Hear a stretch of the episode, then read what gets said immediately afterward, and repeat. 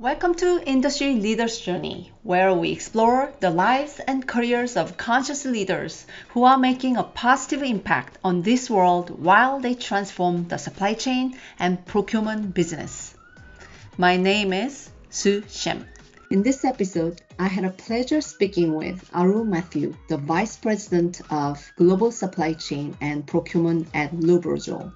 Growing up in rural India, and then living in over five countries.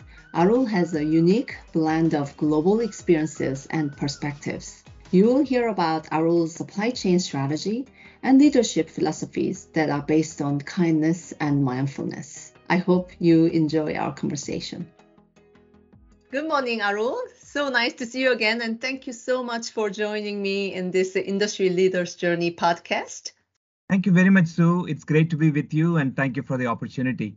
Yes, and I know you have an amazing journey in your life, and then I cannot wait to talk about all the details on how you got here till now. But first, I want to start with congratulations for, I mean, already one year of the job. It's not that new anymore, but when we met, I think about six, seven, eight months ago, it was relatively new, and that's how we connected. Um, you are the head of supply chain and procurement at Lubrizol, and you got this uh, amazing, very important position post-pandemic in the like the end of the pandemic and uh, all the disruption in supply chain. So I cannot wait to hear a little bit about your first 12 month experience as a head of uh, supply chain and procurement.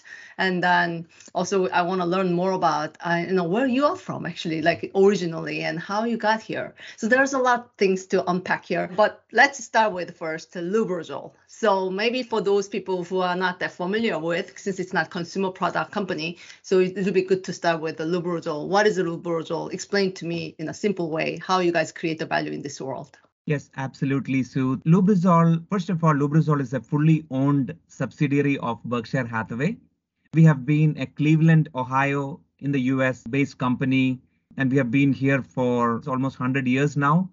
And we make large, diverse set of products. And how we create value, Sue, is our products help uh, make our customers' products better, and in turn deliver amazing products to consumers, right? So mm-hmm. we supply key ingredients that go into engine oils for transportation, all the way to medical devices and pharmaceuticals. So we have a very diverse set of products that make our customers' products better and uh, in turn make consumer lives better all around the world. Right. I mean, the chemicals are everywhere, but I think you even actually uh, have your chemical ingredients in the products that I will be using in some beauty products, right? That's what you once you explained to me. It was surprising. Yes, that is right. And that is the beauty, I think, of our portfolio, which is we have many ingredients that go into uh, skincare, uh, healthcare, apparel, and like I said, powering the transportation industry worldwide in engine oil additives, fuel additives. So, yes, I'm very proud of the portfolio and uh, the innovations that we bring online every year to help move the world better and you know just create a lot of value around the world. Speaking of value if warren buffett and his team is interested in investing on this i'm sure there is a really a lot of value there. Yes we are very fortunate uh, to be recognized uh, in that way and to be a part of the big family under mr buffett's leadership at berkshire hathaway. Right. So that vast portfolio of products and can you imagine that supply chain and procurement that you have to deal with? So how has your experience of running that supply chain function end to end and then including of procurement daily for the last 10 to 12 months? Yeah so as you noted in your opening remarks it has been a challenging couple of years if not longer. And i have been very fortunate to lead a team of amazing people around the world uh, who are coming in every day with a spirit of how to make things better for our customers. So, yes, it has been a challenging period, but I would say through persistence, through a lot of disciplined hard work, we have weathered much of the storm. But obviously, it has been very challenging, much like it was for most players in the industry. And I would say we also developed a lot of muscles as we went through that.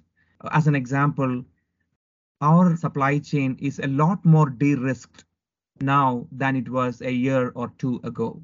And that is because we learned learned our lessons and we have taken many steps to identify risks, prioritize them. Obviously, we cannot address all the risks, but we have been able to identify, prioritize, and then mitigate risks in our end-to-end supply chain. So I would say adversity also brings some benefits, mm-hmm. uh, maybe the hard way, but certainly has been a lot of lessons learned and improvements made that I think sets us in a much better shape as I look forward into the next five, ten years. So yeah, that will give you opportunity to kind of reboot, reset the risk assessment, risk framework, uh, those area. What other strategy or key priorities are you, uh, you having in mind for going forward 2023, considering a possible recession and inflation continues and it's really tough time ahead in terms of economics. So what's your thought on your strategy? you know, most of my thoughts here are around, uh, I would say, three core pillars. And it definitely starts with people. Mm-hmm. Um, how to recruit, develop, and retain the best talent in the domains of supply chain and procurement. And when I think about people, the biggest quality I look for is the ability to collaborate, the ability mm-hmm. to cut across barriers in the organization and develop networks that create value, right? Because many times when we cannot communicate, when we cannot cut through the barriers, we create inefficiencies, we create waste.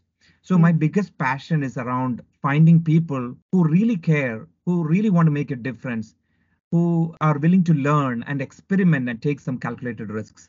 The second is about process, right? We have implemented some modern, advanced digital tools, and that will continue to be a big part of our journey forward Mm. Um, but it's also important to, from a process standpoint, make sure our organization is set up the right way to embrace those processes and create value. But also, there is really good adoption of these modern processes enabled by advanced tools. And the third pillar is really about technology, right? Like I said, we have to continue to embrace modern technology in how we run supply chain and procurement. So people, process, technology, to me is the right combination to embrace as we in, in our pursuit of uh, supply chain and procurement excellence, which simply means to me a fine balancing act of customer experience, cost to serve, and risk. Because everything we do involves risk, right? It could be in the area of transportation, safely transport transporting our products, warehouse handling. So it's it's all about balancing all three elements how to deliver an outstanding customer experience, how to delight our customers every day, but balancing that with cost to serve, uh, all the risk elements involved. Do you see the customers as internal customers, uh, or do you see customers real, like actually the Lubrizol customers?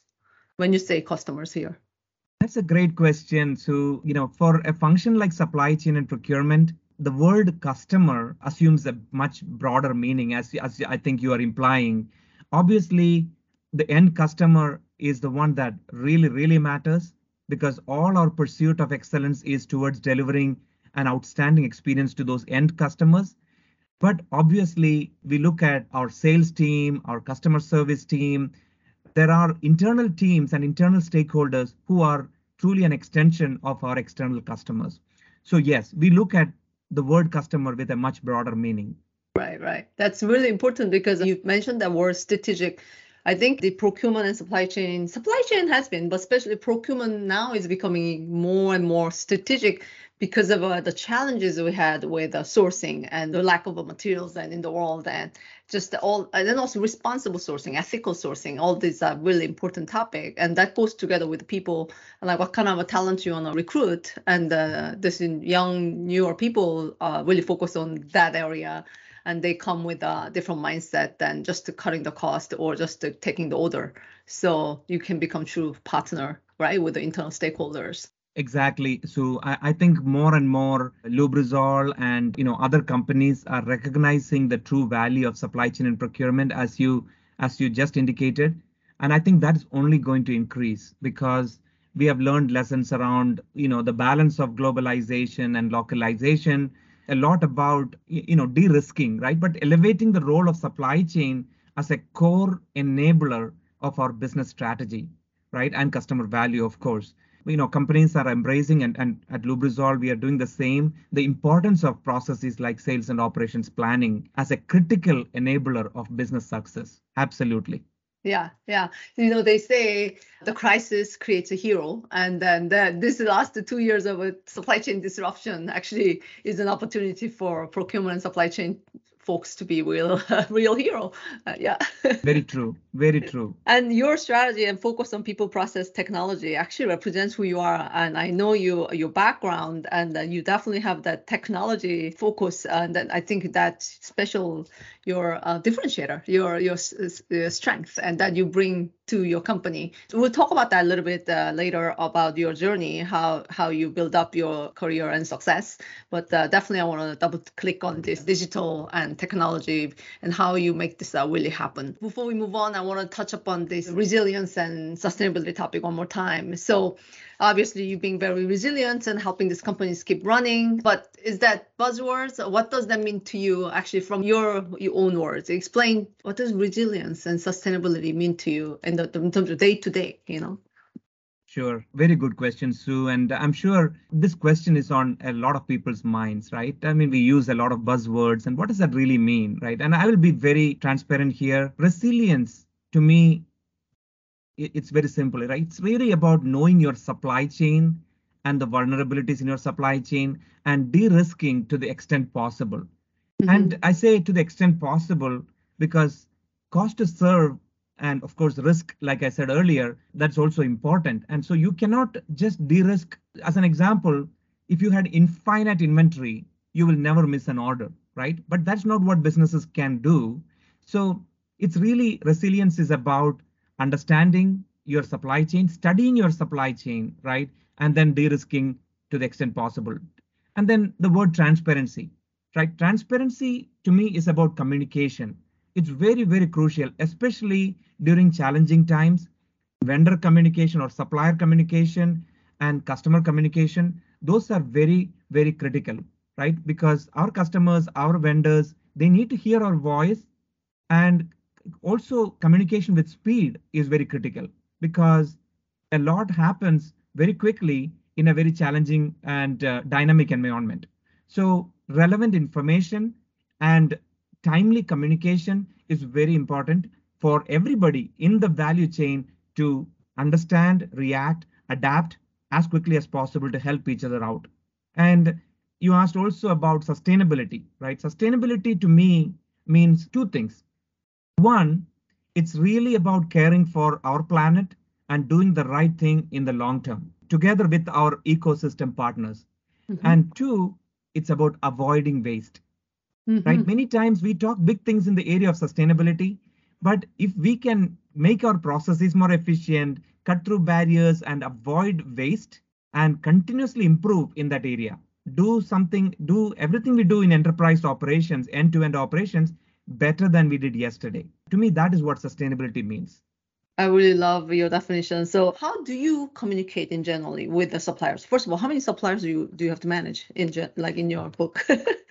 As you would imagine, for a large company like Lubrizol, we have thousands of products and uh, hundreds of uh, suppliers and hundreds of customers and that is why you know you touched upon digitalization right so it is important that we embrace more and more modern tools that are available mm-hmm. uh, you right. know to diagnose your supply chain and mm-hmm. spot issues mm-hmm. right i'll use a simple example having good visibility into inventory can be a very powerful tool especially when you're facing shortages or supply mm-hmm. issues right but how do we make sure at the point of action our people have access and the right visibility on the right balance of demand at that point, at that inventory location, and the days of cover we have. Mm. Right. So to me, the ability to communicate has to come before our desire and the focus on communication, the ability for our people to spot issues that need to be communicated. And that is where the digital tools can really help us. Mm. Okay, got it, got it. Okay, so you definitely need the transparency, and digital tool will help because it, it can't deal with all the paper and the phone to find out, and so it's more timely manner to understand what's happening through digital data, and then you communicate. Maybe maybe the tools and system can help you to communicate online quickly. Correct. And the the related thing there, so you kind of touched upon it, which is the clarity of accountabilities. And again it goes back to people right? The clarity of accountabilities and also the clarity of process handoffs. Because in mm-hmm. our world when you, when you think about end-to-end supply chain there's a lot of handoffs that have to occur. And one of my biggest passions is making sure we clearly know in each role what our handoff is and mm-hmm. making sure we confirm the handoff don't assume a handoff has taken place. You need a confirmation back. Then this is mm-hmm. really about communication being two way. Communication is not one way.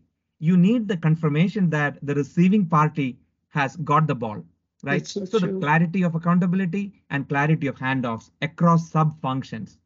I love that because you know often when we think about the communicate, oh she communicates really well. We think about someone who speaks well, just sending the message, but it's actually how well you receive the message, the deep listening, understanding, and then the only way to know that you really got it is by conforming. You mentioned that you're looking for the people when you recruit people who can collaborate and communicate well now it all makes sense. How actually it's all interwoven between exactly. the right type of people yep. and right type of process, and you giving them tools like a technology to enable this, right?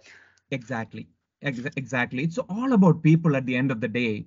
We can bring the best technology in the world or, you know, design the right best processes. But at the end of the day, you need a bunch of people who believe in your mission, where you're headed as a company, who care for each other. That is another big piece. You know, you want to be in a group of people that, of course, believe in a mission and vision, but also people who love working together to solve yeah. the problems, right?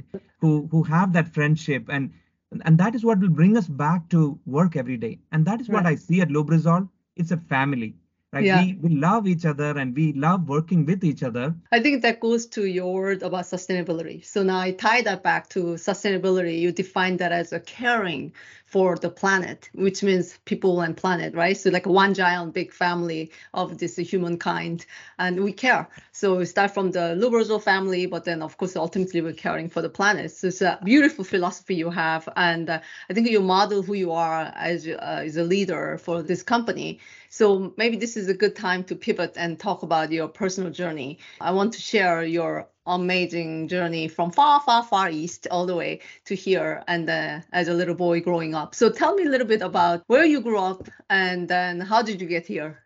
Oh, thank you, Sue. This is not something, you know, I'm very, very comfortable or articulate in talking about. I, I don't think it's anything, you know, uh, unusual or spectacular or uh, or special. I grew up in uh, in South India, in the state of Kerala. I, I don't know uh, whether you have heard about Kerala. Kerala uh, is known as God's own country for mm. its uh, scenic beauty and, and, and all that. It's in the deep south of India. I grew up in a small village. To give you an idea, the first time we had electricity in our house was when I was in uh, 10th grade.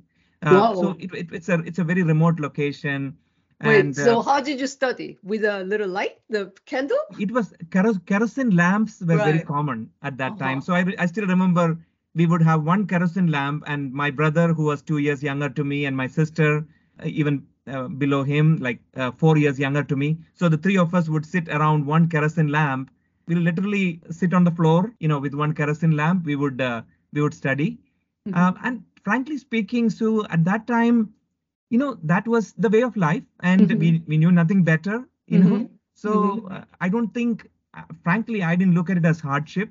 Mm-hmm. Uh, at all. Now I'm mm-hmm. sure when you look back, you know, especially from here in the U.S. and you know look back, it can look as such. But frankly, it, it was a blissful life, and maybe except for the fact that uh, life did throw a curveball at us, uh, at our little family. You know, um, my dad passed away when I was six years old, and uh, you know, my mom became a young widow, having to take care of three children, six years, four years, and two years wow. old. And and yeah, so obviously that brought some difficulties, especially for my mom. Mm.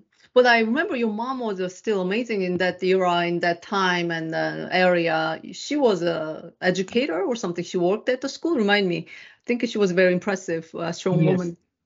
yes, for sure. She is definitely my role model. And she was a high school teacher. She Mm. taught uh, physics and math. Oh, and um, uh, that was definitely my my path to uh, engineering and you know more the STEM areas. But yeah, certainly a very persistent and very determined woman that really set the path for me to follow. yeah. I think you graduated as a not just the top of a school, but top of the state or something. You're like one of the genius kid, right? thanks to your mom, I guess it's all thanks to your mom. I would uh, I would disagree with the you know the genius word, right? I Uh-huh. I think I'm with a wise man. Let us me let me put it put it this way, who said genius is about 99% perspiration and 1% inspiration, right? And this Mhm. is so true. I think Mm. most human beings are born with the similar level of intellect or, Mhm. or mental capacity. And it is Mhm. really about who is there to guide you Mhm. and and and then how you utilize what is available at your disposal, right? So I, I would say in my case, my mom, I give her a large percentage of the credit for Mhm. keeping us very focused and uh, you know giving us all the resources we needed she had to work really hard but we were able to be very focused on studies and what we needed to do but i will also add that you know we, i grew up in a very small catholic community uh, Mhm. so that was a big part of our life which Mm. was you know the the spiritual health Mhm. even today that is still my light right That is Mhm. still what is guiding me which is my my faith and my family and everything i imbibed from that small community as a young kid so Mm. the family piece and the community and faith and all of that those were very important in my Mm. life Ah, that's why your name is uh, Matthew at the end. it's not typical uh, Indian name, so like, oh, Arul Matthew. oh that is that is something uh, very interesting sue I, i'm not sure if you're aware kerala has majority of christians in india because oh, uh, one of the disciples of Jesus, Saint Thomas, came to Kerala, uh-huh. and that is how Christianity got established in India. So, if you see a name like mine, typically it means this person is from Kerala, the state of Ah. Kerala. Wow, you see, industry leaders journey is a history lesson too, you know. okay. Absolutely. Yeah, Yeah. I'm very proud of uh, where I come from, and Mhm. um, you know, obviously the humble ways in which you know we can still uh, grow. It doesn't have to be everything, um, you know, looking perfect. I do think we can create big things from small things. Yeah, yeah, absolutely. And then from there on, I mean, even just looking at the, your career, I, yeah, your engineering degree probably that got you started at technology sector. I think you were initially in the more IT or information system like SAP, right? And that's where is that where you got your supply chain information? How did you get into supply chain actually beginning? Right. I think the beginning for me was doing industrial engineering at Purdue University in Mhm. uh, Indiana. Of course, at the Indian Institute of Technology in uh, India, I learned mechanical engineering. Mhm. And for graduate studies at Purdue, I followed uh, industrial engineering. Mm. And there was a lot of operations research and supply chain. So basically, you could look at it as operations, operations Mhm. management, Right. supply planning, and, and, and those type of topics in the curriculum. That was my introduction to supply chain. And so my first job out of graduate school was in supply chain management uh, in a consulting role.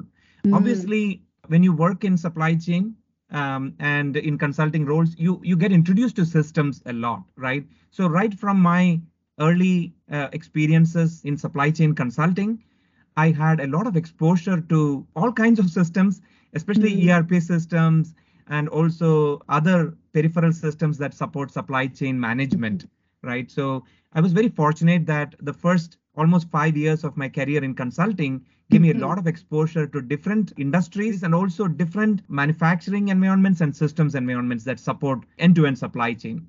Wow, that's amazing. So you got you actually you have really great solid um, foundation to become and to practice your own best practice that you are teaching uh, as a consultant. Okay, that makes sense. I I would say yes, I have been in the trenches for sure, and uh, I think that is very valuable for me in my job now because I can really imagine what my people are going through because I have been there in the Right. trenches with them. Right. And so that that gives me the empathy that gives me also some insights into how to make things better. Uh-huh. Or, or if I'm talking to one of my colleagues who maybe in customer service or supply chain planning or you know whatever that may be, I'm able to relate to their world a little bit better again because of the experiences from ground up. Right, that makes sense. Though totally. Okay, so I'm gonna shift again uh, to another angle dimension. So dive a little bit more onto industry chemical because uh, it's a very interesting industries for me because um, it's everywhere, but the public don't really know much about it, right? So what do you hope to change about the public's opinion on chemicals industry? I think uh, you are right. There may be many misperceptions out there about the chemicals industry. In terms of public opinion, I think what I'm most passionate about is one, everyone understanding how much value the chemicals industry creates, right? So we talked about some of the applications where Lubrizol products uh, make a difference, you know, in medical devices, in pharmaceuticals, in beauty products, in many products that serve at our houses, like you know, home care, and and a whole bunch of other applications that are so vital mm-hmm. to our daily lives and to making the world better, right? Mm-hmm. So, for example, some of the products we supply bring clean water access to millions of people around the world in countries like India, mm-hmm, right? Mm-hmm. So, chemistry is not necessarily bad, right? And uh, there are organizations like ACC that are doing a lot of very valuable education and, and campaigns to make sure the misconceptions and, and misunderstandings are rectified. So the other part of it is I, I would like everyone out there to understand that the chemical industry is also innovating constantly in pursuit of better solutions mm-hmm. to make the world a better place right mm-hmm. so it's an industry that is very innovative so if you look at the historical the, the journey that the chemicals industry has taken we're bringing new molecules onto the marketplace every month every year mm-hmm. again to improve our lives and to give us a better quality of life to make the world a better place to bring a cleaner planet. I mean if you look at lubrizol's products uh, that go into engine oil additives or fuel additives a lot of that is about better performing engines and lower emissions from fuels. So it is actually about making the planet more sustainable. And as you know those standards are going up becoming more and more rigorous every year Mm-hmm. And we are innovating constantly to meet the new standards on emissions and, and therefore, again, making the planet better. So I think uh, there is a lot of misperception out there. But again, we take it as a challenge to innovate and find even better solutions. Right. And you know, I'm so happy to have these uh, like-minded industry leaders from chemical industries. And uh, thank you for actually leading the think tank as our chair. And what do you expect from our industry leaders think tank uh, cohort? And then uh, maybe in 2023 as we shape this up, uh, this community. Thank you, Sue, for that very important question. And I'm very honored and humbled to be the chair for our uh, chemicals industry think tank. And I also thank you for hosting and enabling that platform for us to collaborate, to come together and learn from each other, right? And and my biggest wish for that platform is to a lot of sharing, right? And uh, the more we can understand each other, the more transparent we can be.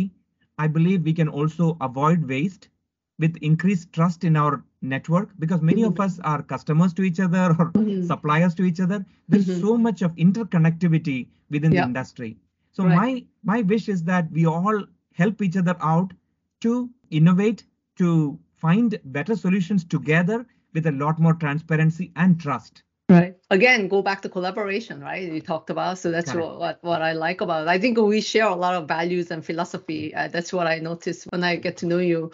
I mean, beyond the even industry chemical think tank, I have other industry think tank like food and beverage, and um, they can all collaborate with you chemical and then think about the circular economy and the circular value chain. So I'm very excited about 2023, how we can actually do something more, right? Absolutely. Absolutely. I think there is a lot of opportunity out there in the world if sizable companies and, and, and different players can come together and share and work towards making the world a better place.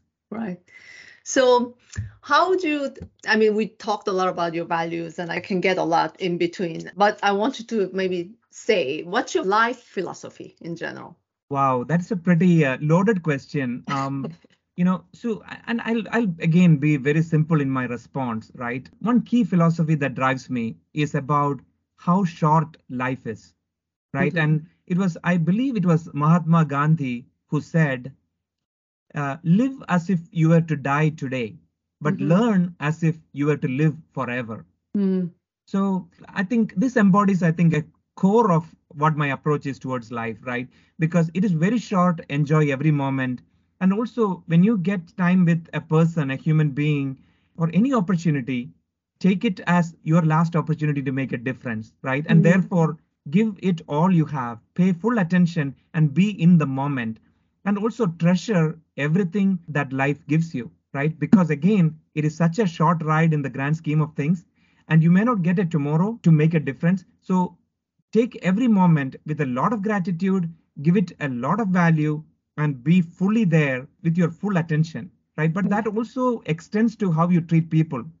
Mm-hmm. Respect, humility, and kindness, empathy. So, those are some of the words that come to my mind when I think about my life's philosophy, mm-hmm. which is the golden rule of treat others how you want to be treated. Right. Right. I love that. Mindfulness and gratitude. It's the secret or maybe the formula of happiness, you know? yes, absolutely. Yes. And absolutely. And being grateful, right? Because there'll always be something's wrong and something's not imperfect, but always try to look at all the blessings you have. There yeah. is so much to be thankful for. Yeah. Yeah. Yeah. Exactly. Is there anything else you want to share before the last question? I just want to say, Sue, that you know the forum that you create right uh, the chemicals think tank and other think tanks those are very valuable and those have a lot of potential to make a big difference to the world because you are bringing key players from different companies who have a lot of experience who have a lot of ideas to change the world and when we bring those minds together i see huge potential there so i just want to say thank you for all you are doing at sap to bring these minds together. Oh, thank you so much. Thank you for seeing that our vision and in, actually our purpose and intention. And uh, really, I need uh, leaders like you to come together and act on it. So uh, my final question, always the famous, uh, I am optimistic, dot, dot, dot. So can you finish the sentence? I'm optimistic, dot, dot, dot. Wow.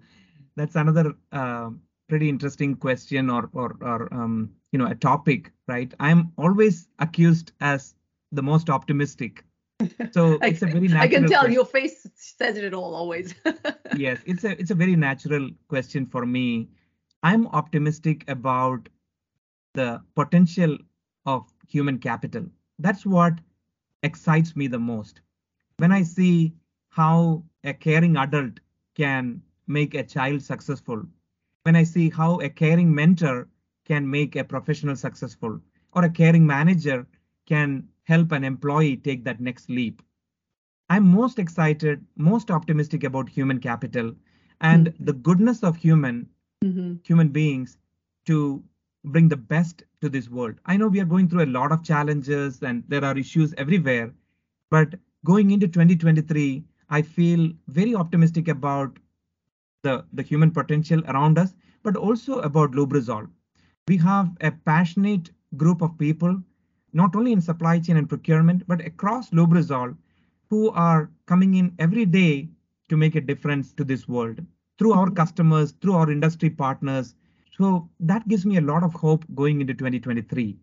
Yeah. Yeah. I mean, it's 100 years old company says it all and uh, with a big value creation thank you so much for creating amazing value to the world and first of all being such a kind really compassionate person that's how i feel uh, when i talk to you so that's awesome Thank you, Sue. Uh, thank you so much. I have also received a lot of compassion. I have been very fortunate to have many mentors, managers, and others who have cared for me all the way uh, throughout my life.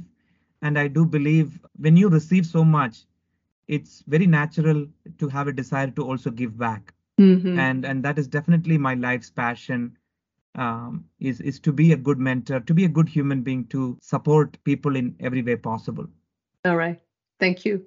All right. Talk to you soon. And uh, thank you for joining today. Thank you, Sue. It's been a pleasure. Thank you for the opportunity. Thanks for joining us on this episode of Industry Leaders Journey. This series is produced by the Industry Value Chain team at SAP, where we are committed to making the world run better and improving people's lives. For more information and to access all of our podcasts, find us on Apple Podcasts, Spotify, or Ariba.com.